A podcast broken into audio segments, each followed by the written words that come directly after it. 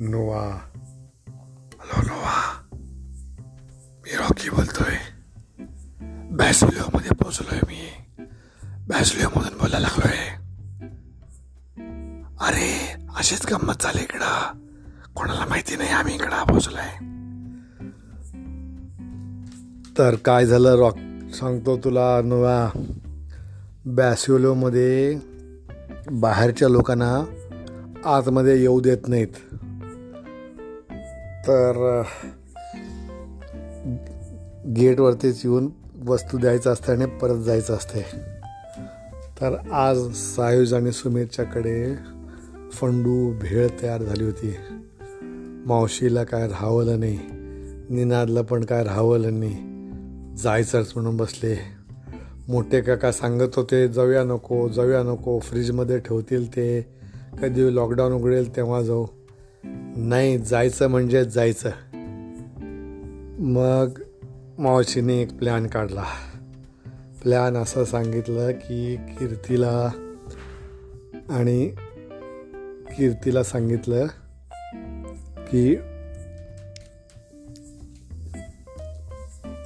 काय तरी करून त्यांच्या घरातले सगळेजण बुरखा घालायचं ठरवतात. मग प्रत्येकजण आता शिविंग शिवाय शिलाई मशीन आहे कीर्तीकडे. काळ्या रंगाचं बुरखा चौघा जणांसाठी शिवून घेतले. आणि दोन चार एक्स्ट्रा पण शिवून घेतले. आणि मग ते फिरायला जात होते रीतसर. रीतसर फिरायला जात होते चौघजण सेक्युरिटीला विचारले तर फक्त डोळ्यामधून कीर्ती मावशी सांगायची की आम्ही स्वामीच्या घरातले आहोत आणि आम्हाला एका स्पेशल कारणासाठी आम्ही बुरखा घाला लागलो आहे फुल बुरखा. आणि मग जाऊ द्या आम्हाला. तिथले सेक्युरिटी पण तसं जाऊ द्यायला लागले. जाऊ द्यायला लागले आणि मग तसं सगळ्या सेक्युरिटीला त्यांनी ब्रॉडकास्ट केले hello hello my testing one two three my testing one two three स्वामीतल्या घरातले घरातले सगळे आता बुरखा घालायला लागलेत. तेव्हा जेव्हा केव्हा बुरखा आले तर त्यांना स्वामीवाले आहेत म्हणून समजून पाठवून द्यावे. एवढं झालं आणि मग मावशीने फोन केला. मी याय लागले रे म्हणून. मी याय लागले रे म्हणून सांगितली. आणि मग सायुज आणि सुमेध दोघंजण काय केले? सायुजच्या खांद्यावरती सुमेध बसला.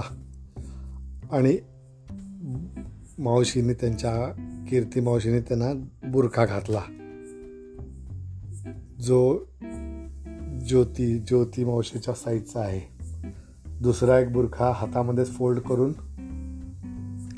हा घालून घेतला. कोण? सुमेध. गेटपर्यंत आले. सिक्युरिटीवाले बघितले. फेर फिर फ्यू फ्यू शिटी वाजवले. मग मग फक्त हात वारेच केले मीच आहे म्हणून. त्यांना वाटलं कीर्ती मावशीच असणार आहे म्हणून जाऊ दिले बाहेर. बाहेर गेल्यासारखे केले खोपऱ्याच्या रस्त्याकडे झाडाच्या आडोशाला मावशी थांबली होती. मग उतरले मावशीला एक बुरखा दिले. मावशीने तो बुरखा घातला. Sorry sorry sorry sorry sorry पहिल्यांदा दोन बुरखे आले होते सायुज आणि सुमेध वेगळे वेगळेच होते. सायुजने काय केलं होतं? पायामध्ये काठी घा दोन काट्यावरती सायू सुमेत सुमेध आपापल्या काठीवरती उंच वाटावं म्हणून. काठीवरती टाक टाक टाक करत चालले होते. हाईल घातल्याचं लोकांना वाटलं.